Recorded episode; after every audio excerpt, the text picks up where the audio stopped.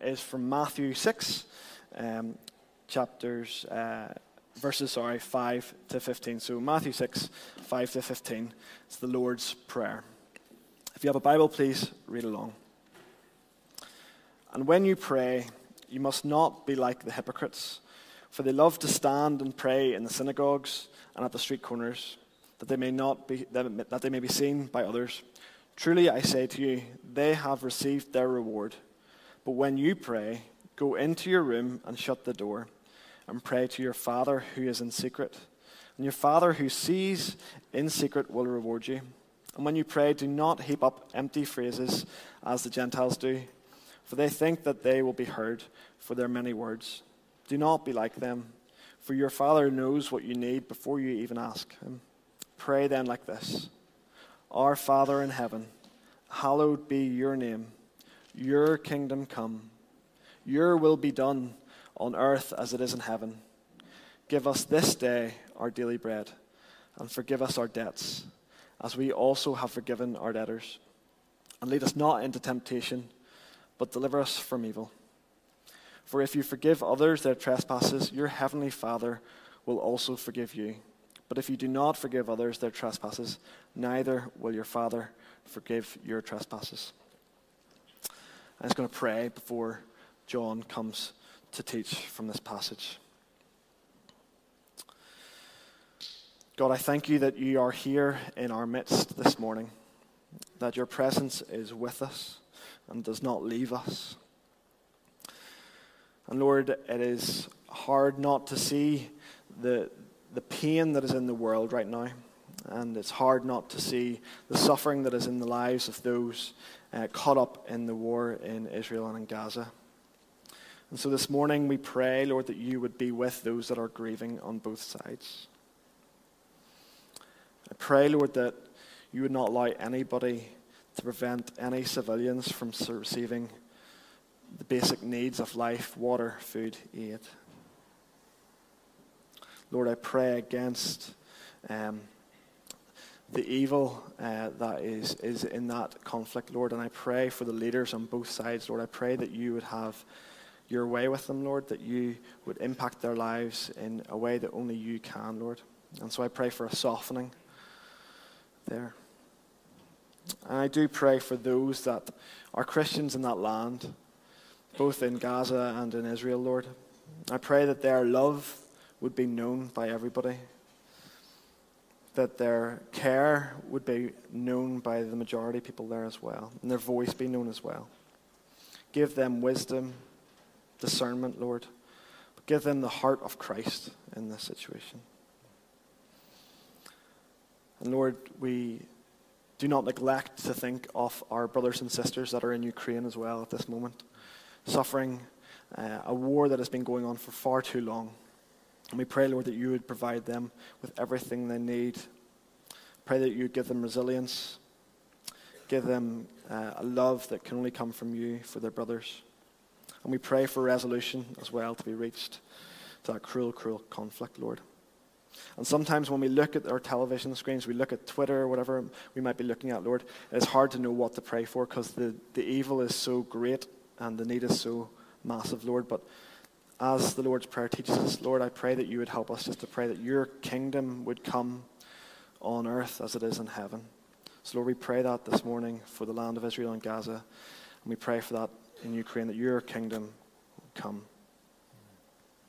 And, Lord, we thank you, Lord, that you are a God that is redeeming all people to himself, that you are reclaiming your throne here on earth. You are a global God. And we thank you for that, and we thank you for the privilege that it is to meet here as a local expression of your global church, of the bride of Christ, as you describe us. And we thank you for that privilege, and we thank you for those that have supported us from afar over the years. And we think of Nathan in Elko and Livingstone's church there in Nevada. And we just thank you for the support and the friendship that he has provided to us over the years. And we pray this morning that later on, as they gather for their three services in their small city of Elko, Lord, I pray that you'd be in their midst. Lord, I pray that you'd work in the lives of those that gather there in a powerful way, Lord. And I pray that you would save souls in that city. We pray for the elders. I pray that you give them wisdom and understanding and compassionate hearts to serve the people of Elko in the position that you've placed them into. I thank you, Lord, that you teach us that if we cast our burdens onto you, Lord, that you will sustain us, Lord, and we acknowledge that a lot of us are hurting in different ways, that are suffering with anxiety, with grief, with stress, whatever it might be, Lord. And I pray that as this morning you would help us to cast our burden onto you this morning. Each heart that is here, Lord, I pray that that would be their stance. They would cast their burdens onto the Lord. And we know that the Bible teaches that you will sustain us, Lord. We thank you for that truth, that promise. And we just do pray this morning for our teaching in this place, Lord. I thank you, Lord, that these are familiar words, and it is wonderful that these are familiar words, Lord, to us. We thank you that these are still taught in our schools here in Northern Ireland, but I pray that these words are so familiar that their impact can be lost, Lord. And I pray that this morning that as we unpack them, Lord, as John unpacks them for us, I pray that your truth and your heart would just shine through, Lord, and have a real deep impact on our lives, Lord. Holy Spirit, be working in this place in our lives. And we pray that for our kids' spaces too, and for the teachers that are instructing our kids in your truth. Give them the authority that this word carries with it, Lord. And I pray that they would have hearts that are soft and open to your calling on their lives. So be with us now, Lord. We thank you that your presence dwells with us right now. Amen.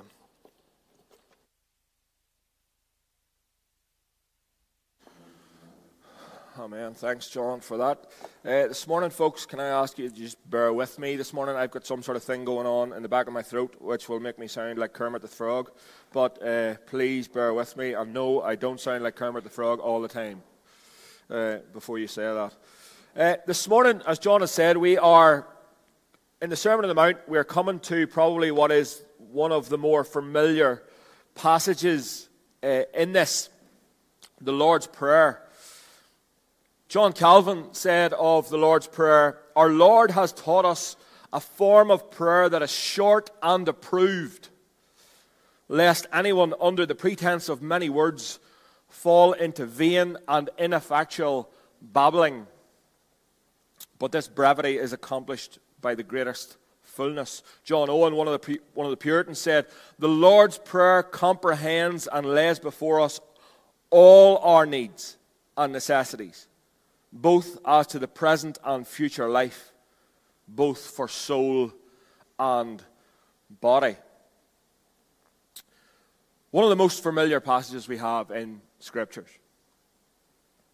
But everyone prays, surely. Everyone prays. Every survey that has ever been done on the subject would indicate that the majority of people, if not all, pray or have prayed. Think of our current world situation. Is everyone not praying? Praying for Israel, praying for Palestine, praying for Gaza, praying for. Everyone's praying. And it's interesting here that Jesus, in his discourse about the Lord, in the Lord's Prayer, basically states that. Because he says that even the Gentiles pray. When he says, "Don't be like the Gentiles," that's obviously meaning that the Gentiles do pray. Sometimes when we can hear the word Gentile, we think irreligious, but no. Gentiles, in fact, could possibly be very religious.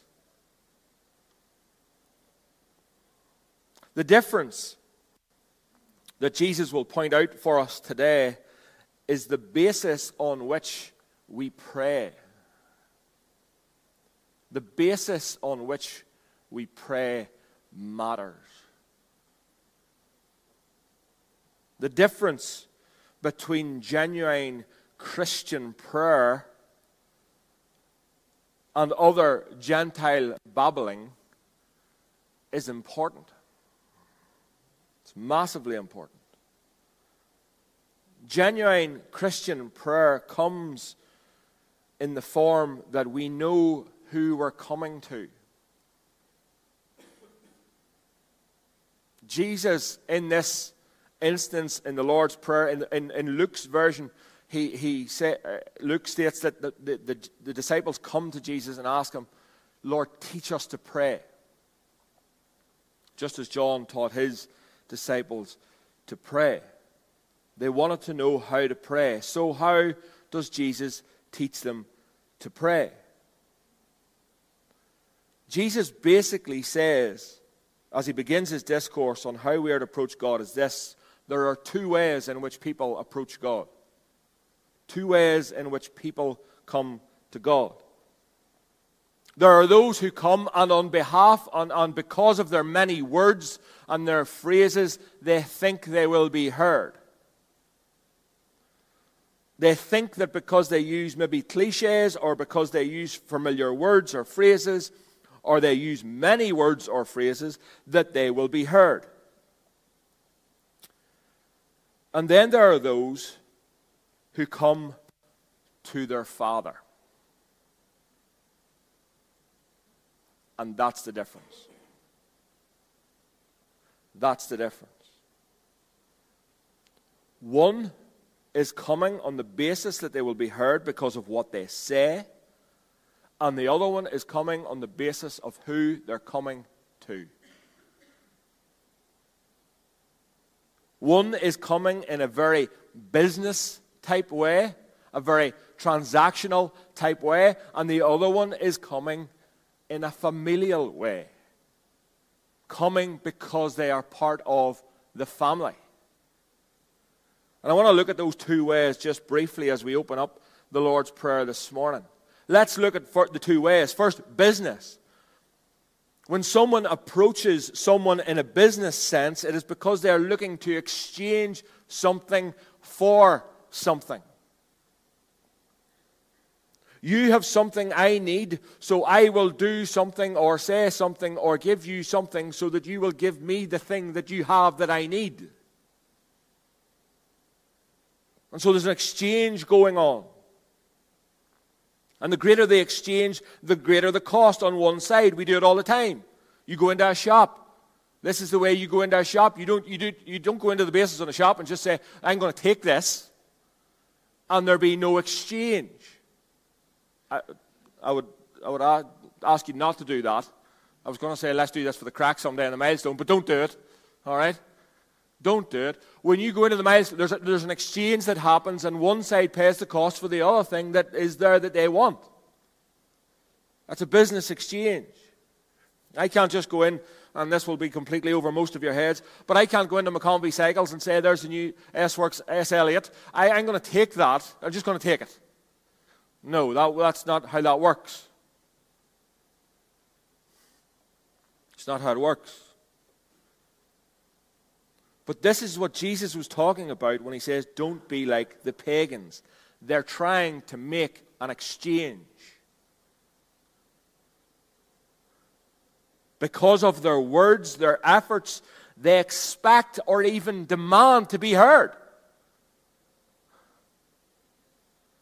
This is transaction. It's not Christianity. If I do this, then God, you are obligated to do this. And that's just not how God works.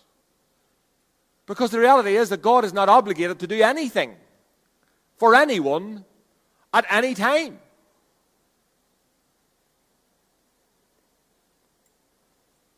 I wonder, is this the basis that you have used to come to God in the past? Maybe even now. Maybe you think that if I just say the right things, or if I do the right things, or if I'll make a deal with you, God. If I do X, Y, and Z, you'll do this. If I give you X, Y, or Z, then you'll give me this. That's transaction. It's not Christianity on any level. It's not the Christian way to pray. It's not the Christian way at all. We never get from God because we offer Him something. Never.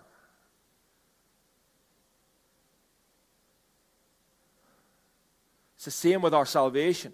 Religious people, like Jesus is talking about here, religious people try to earn their salvation through works or by simply being good, but there's nothing Christian about that. That's not the gospel. The gospel is that Jesus gives us our salvation, bestows upon us our salvation freely. Nothing to do with our works or our merit. And it's the same in prayer. We don't come to God and be like, God, if I do this, you'll do this. If I say this incantation, you'll do this. No, it's not the way it works. That's actually paganism, not Christianity. And so how does Jesus teach us to pray? I think the first two words in what he says are the most significant words in this prayer. Our Father. Our Father. They come to him. We are to come to him as Father. I hope you see the difference is hugely significant. One is coming because they have something they think they can offer, and the other one is coming because of who they are. Part of the family.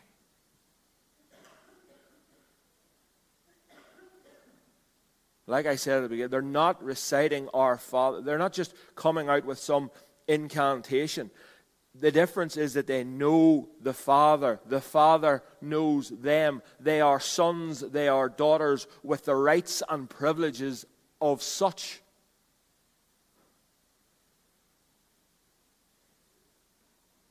They come to their Father. This is the basis of all our praying. We come as children to a Father, knowing that we will be heard as His children. Now, I do need to say this. Undoubtedly, our view of God as Father is inevitably influenced.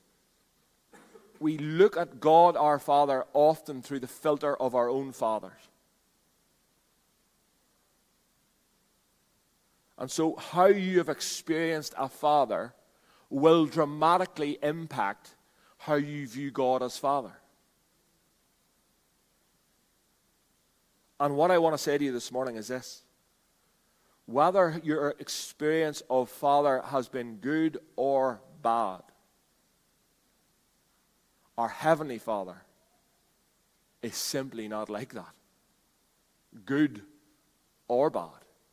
He is far beyond good or bad. Perfect. That is so hard for us to grasp. That is so hard for us to get our heads around. That our Heavenly Father, the one we come to in prayer, as part of the family, is perfect in every way. And so when He disciplines us, He's perfect. When He encourages us, He's perfect. When He gives to us, He's perfect. When He withholds from us, He's perfect. And so what I want to say to you this morning is don't try through the help of the Spirit not to view God your Father as your Father on earth.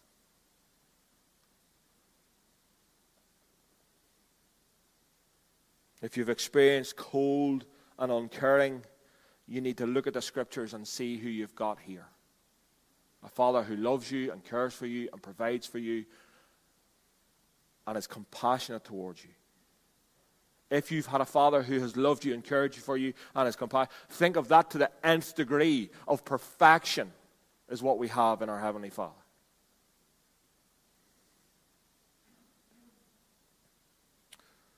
So if your view of God has been tainted by that, for good or for bad, what we need to do is look at the Scriptures and see who God is as Father.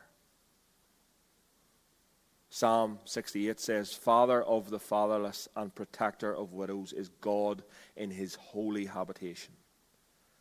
1 Peter 1-3, Blessed be the God and Father of our Lord Jesus Christ. According to his great mercy, he has caused us to be born again to a living hope through the resurrection of Jesus Christ from the dead. James 1:17, Every good and perfect gift comes from above, coming down from the Father of lights, with whom there is no variation or shadow due to change. That's our Father. That's our Father. And that's who we come to. Our Father. We have been brought into the family.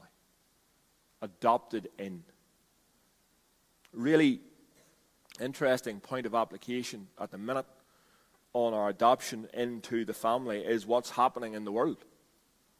Right now. Think about it. We are adopted in. Paul uses the language of grafting. We have been grafted into the people of God. You see, those who trust in Jesus are the true Israel. Those who trust in Jesus, let me say that again to be abundantly clear. Those who trust in Jesus are the true Israel. True Israel is faithful Israel because why? They have faith in the only faithful Israelite who has ever lived, Jesus the Messiah. Only Jesus has fulfilled all of the Father's righteous laws for Israel. Therefore, we are just and we are righteous and we are part of the true Israel being grafted in through Jesus Christ. By faith in Jesus, the true Israelite, all people can be reckoned as, all people of God can be reckoned as true Israelites. We have been adopted in, brought into the family, and therefore we come to our Father who loves us and cares for us. That's the basis on which we come. We are part of the family. So, let's move on to see how we are to pray after that. Three petitions that come. Hallowed be your name, your kingdom come, your will be done on earth as it is in heaven. So Jesus says, when you come to your Father, because you've been grafted in, you're part of the family, you're coming to your Father, this is what you should ask for. You're coming because you're swimming in your adoption. You're immersed in your adoption, so you know you can come to your Father, and this is what you say. This is the priority list. 3 requests. John Piper makes the statement that when we're thinking about these 3 requests, hallowed be your name, your kingdom come, and your will be done on earth as it is in heaven, we should think of them both personally and globally. I would suggest that there's 3 ways in which we should think about it. 3 ways. Personal, local, and global. Personal, local, and global. So when we make these 3 requests, have in the back of your mind, are we making these requests on those 3 fronts? Personal, local, global. Hallowed be your name. What does that mean? We're asking God that his name would be hallowed. What does it mean? Well, it means that his name would be set apart holy. We are to have a high regard for God's name. In this we would be called to defend the name of God. We're to revere the name of God. We are to pray that this would happen, and we're to pray that it would happen on all 3 levels. Personally, would you pray that God's name would be hallowed in your life and in my life? Locally, Rathfriland, South Down, Northern Ireland, would you pray that the name of God would be hallowed, revered, respected? And globally the same. Charles Spurgeon says this, in the petition, hallowed be your name, we pray that God's name may be esteemed, honoured, and treated as holy by all people, and that all blasphemous thoughts and words against his name may cease. Do you pray that the name of God would be loved in your own life? Do you pray that the name of God would be loved in this place? In the Old Testament, God says He is raised above all things His name and His word. Is that our desire for Rathfriland? Is that our desire for our own lives? That above all things His name would be honoured, revered, respected, loved. Hallowed be your name. Your kingdom come. You have heard me taught on the kingdom of God several times, no doubt. If you've been here for any length of time, you'd have heard me teach on the kingdom of God and what that looks like several times. But I do want to spend a little bit of time on this one this morning. Your kingdom come. What does that look like? What does that look like? What does it mean when Jesus uses the word kingdom? And I have always broken it down into three very easily remembered sections, and I would love to ask you now what those sections were, but I wouldn't like to embarrass you or myself. So,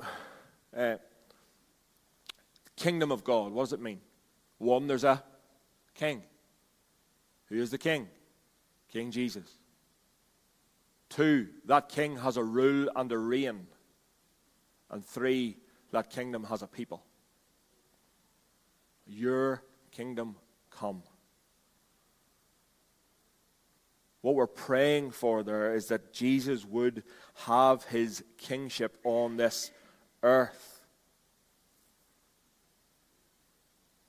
That his word would be carried out. That is his rule and his reign. And thirdly, that a church would be established in the earth, that a people would be drawn, and that he would have a people for himself. That's what we're praying for when we're praying for the kingdom to come in all its perfection. That Jesus would rule and reign, and that he would have a people for himself. It's as simple as that. It's nothing any fancier than that. It's nothing more complicated than that. That's what it is. Your kingdom come. So we pray the kingdom comes. Are we praying for that?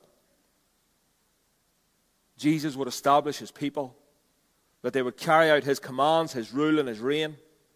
Jesus says, if you love me, you will carry out my commands. That's his rule and his reign to fully establish the kingdom.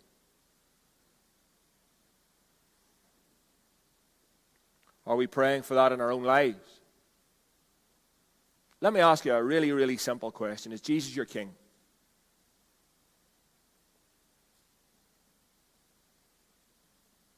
Is Jesus your king? And if he is your king, are you being subject to his kingship? If you're being subject to his kingship, you will do what he says. And I will do what he says. If you don't do what he says, he's not your king. Are we praying that his kingdom would come in our lives? In the life of this town, in the life of this place, and then globally, are we praying that his kingship would reign? Your will be done. Hallowed be your name. Your kingdom come. Your will be done. This is simply pleading for God to do what he will in recognition that he knows best and we don't. It is simply pleading for God to do what he will in recognition that he knows best and that we don't. Again, it is a posture of humility. It is saying that you are in control and you're sovereign. And we want you to do what you will do. But how do we know what God's will is? How do we know what God's will is? Well, it's very simple. It's very simple.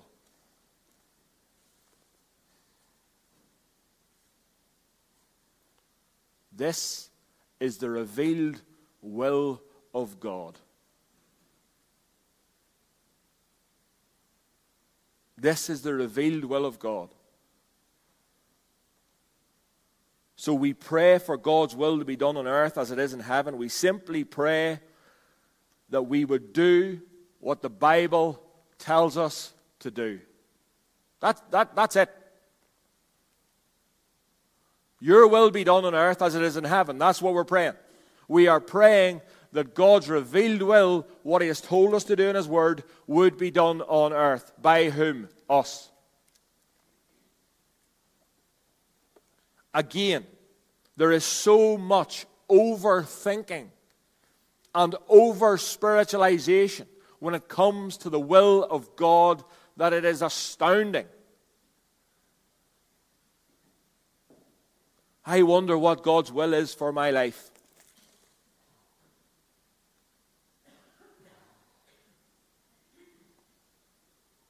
I wonder if it's God's will that, you know, He wants me to be a missionary in Timbuktu.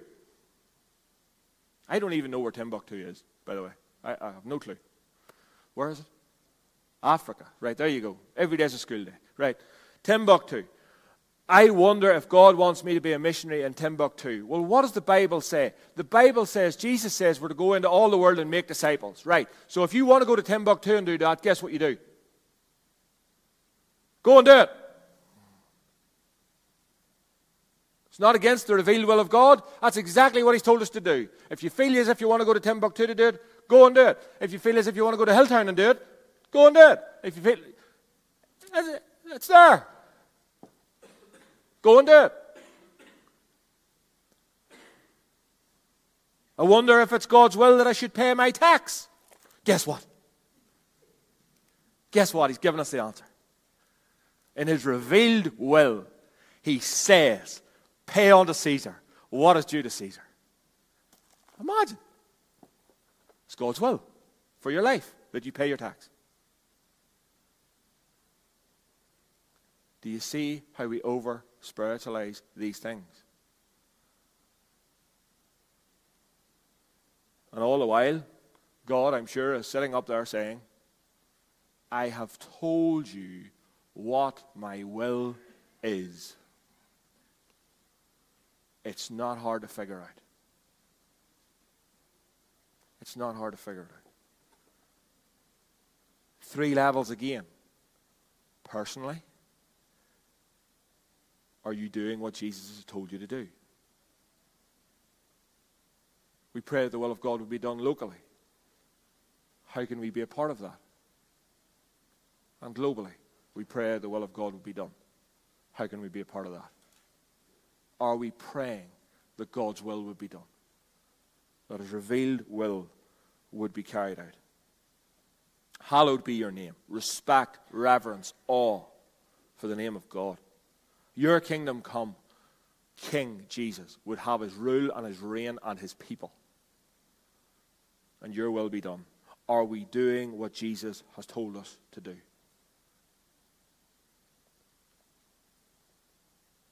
We then turn to three requests for ourselves. Those are three petitions that God would do what God would do for Himself. Hallowed be your name. Your kingdom come, your will be done. Those are three things that God will do for Himself. But then we turn our request to ourselves. Jesus says this. And when we say to ourselves, what I mean is that they directly pertain to us. These three requests pertain to us. You see, God as our Father is not indifferent to the things that we need. He's not. He's not some far-off deity that doesn't care about you and what you need. He's not that. He cares about you individually. He cares about what you need for this life. And He cares about what's best for this life for you. He's not indifferent to that. And so we're given a framework here almost of how we should pray for what is best. Again, going back to those quotes from Calvin and John Owen, this framework of God for prayer is what is best for us. We can't go wrong with this. You pray the Lord's Prayer, and I know some people are like, oh, you can't pray the Lord's Prayer, it's just like saying a prayer off a page. No, if you are stuck for something to pray, pray the Lord's Prayer. You can't go wrong. It's impossible. 100 times out of 100 times, you're going to hit the right button. That's it. This is what's best for us. Give us today our daily bread, simple request, that our basic needs would be met. Needs for food and shelter are things we need to survive and live. When Jesus says, give us today our daily bread, he is not simply saying, ask for bread. Like, surely we're beyond the stage now where we can see, like, where Jesus is using metaphors and stuff. What he's saying is, ask for your daily provision. What you need to live and survive. That's what he's saying.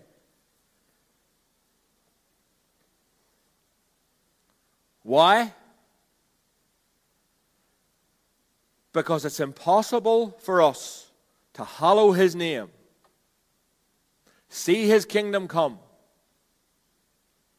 and see his will be done on this earth if we're dead. See? See the link? Give us today our daily bread. Help us to survive so we can hallow your name. We can see your kingdom come and we can see your will be done. Keep us here. Keep us here a wee while longer. Give us what we need to survive so we can do what you've asked us to do. The reality is, folks, we don't need much to survive, do we? We don't need much to survive. I don't know, I should have done the math or should have done the medical research to know how long we can go without bread or water or sustenance. I don't know how long it is. The human body is an amazing thing and can go on for a long, long time. We don't need much to survive. And the reality is here that God is saying to us in this framework for prayer, ask for what you need, not for what you want when it comes to material possessions. This is why it's so vitally important, folks, what we do with what we have. This is why it's important what we do with what we have. For to much, for those who have received much, much will be required. I don't know the percentage again, I've quoted it before, but I think we live in the top 3 or 4% of wealth in the world. I would say we've been given much. And to those who have been given much, much will be required. We are to pray for our daily bread, our daily provision, what we need. Are we using what we have for his name to be hallowed? Are we using what we have for his kingdom to come? Are we using what we have for his will to be done? Or are we using it for our own desires and for our own pleasure and for our own comfort and for everything we want?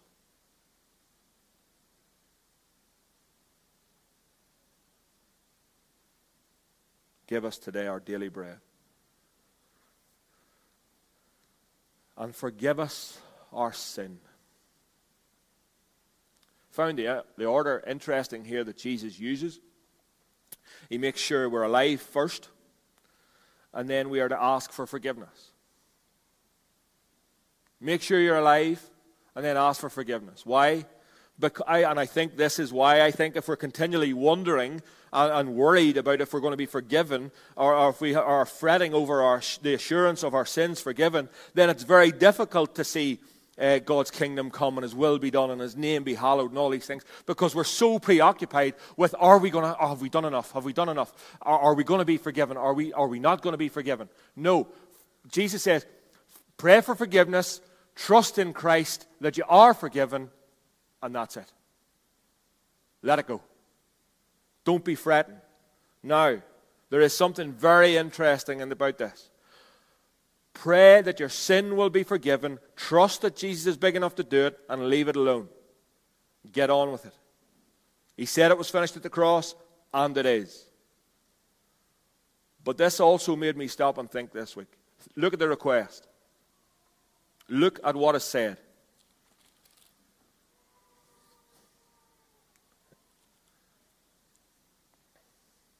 Forgive us our sin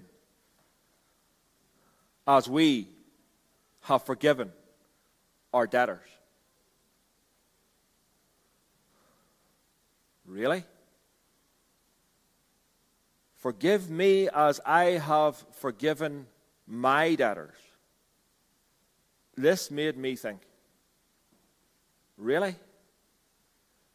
Do I want to be forgiven as much as I have forgiven? Really? That's the measure I want to use? Forgive us our trespasses as we have forgiven those who have trespassed against us. Really, is that the measure that I want to use? And it begs the question, have I forgiven completely? This is the age-old problem with humanity, folks, because there's not one of us in this room, not one of us, that doesn't want or desire radical, unconditional grace poured out on us. Yeah, you agree? Not one of us. Not one of us sitting here today does not want unconditional, radical grace from God poured out on us, our sins forgiven, whiter than snow, radically forgiven. And yet, are we prepared to show the same radical, unconditional grace to others?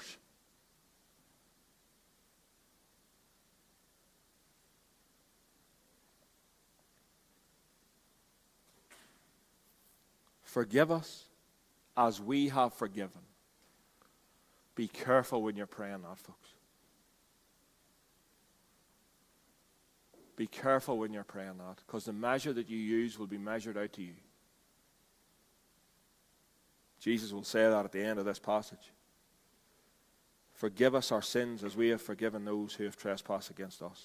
And lead us not into temptation, but deliver us from evil. This prayer is a very simple prayer, really. It doesn't take much explaining. It is just a simple prayer of protection. Once again, that we will not be entangled in the distractions of the world. Don't lead us there. Protect us from temptation. It's very simple. It doesn't take much explaining.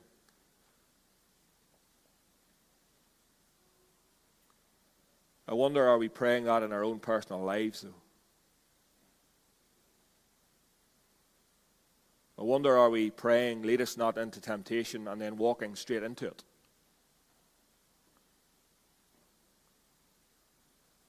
Lead us not into temptation, but we're going on computers and watching things that we shouldn't watch. Lead us not into temptation, but we're saying things that we shouldn't say. Lead us not into temptation, but we're getting into relationships that we shouldn't be in.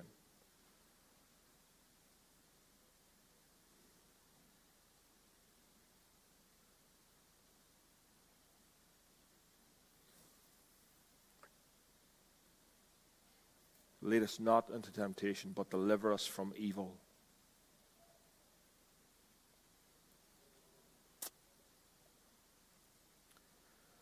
And then Jesus goes on to say, and I don't know why he doubles back. You would think that would be it. But he doubles back on one particular issue.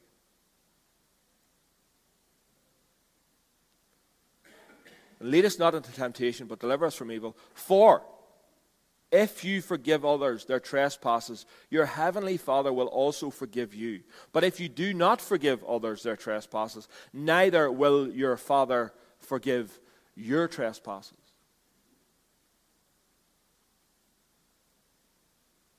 Why does he double back? on this one particular phrase that he used in this outline of prayer, this not formula, but this structure, this framework for prayer. Forgive us our trespasses as we forgive those who trespass against us. He doubles back on that and says, forgive or you'll not be forgiven. What does he mean? Very important we understand what he means. He does not mean in regards to salvation. He does not mean in regards to salvation. If you're forgiven, you're forgiven. End of story. We need to look at the big picture of the Bible, and that's what the Bible says. If you're forgiven, you're forgiven. Your salvation is secure. What does he mean then? What he means is, if you are holding on to unforgiveness, there will be a block with your relationship to God. We all need daily cleansing from sin. That's the reality. We need daily cleansing from sin to approach the Father. We have been forgiven in our salvation once and for all, secured, no doubt. Does that mean you don't sin? No. You sin every day. I sin every day. We need continual cleansing from that sin. We need to continually repent of that sin, come to the Father and ask his forgiveness. Now, if we're holding on to unforgiveness, what does that do? It blocks. There's a block in your relationship with God.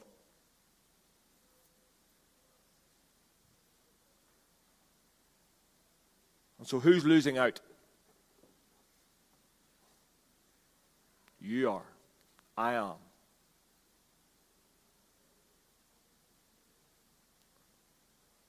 Many of us are sitting here this morning.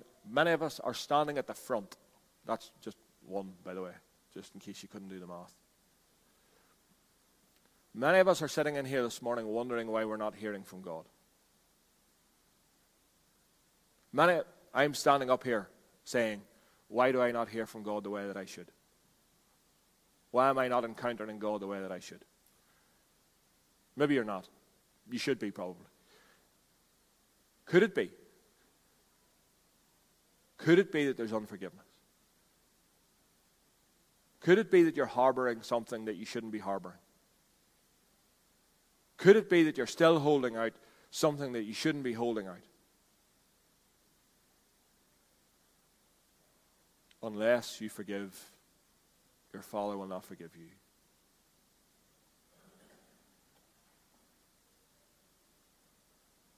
I don't know sometimes what you think I be doing up here. Just do you think I be giving you my opinion? I'm not. I'm simply regurgitating what Jesus says. Taking me a long time to do it, right enough, but that's what I'm doing. Jesus says these things. Not me.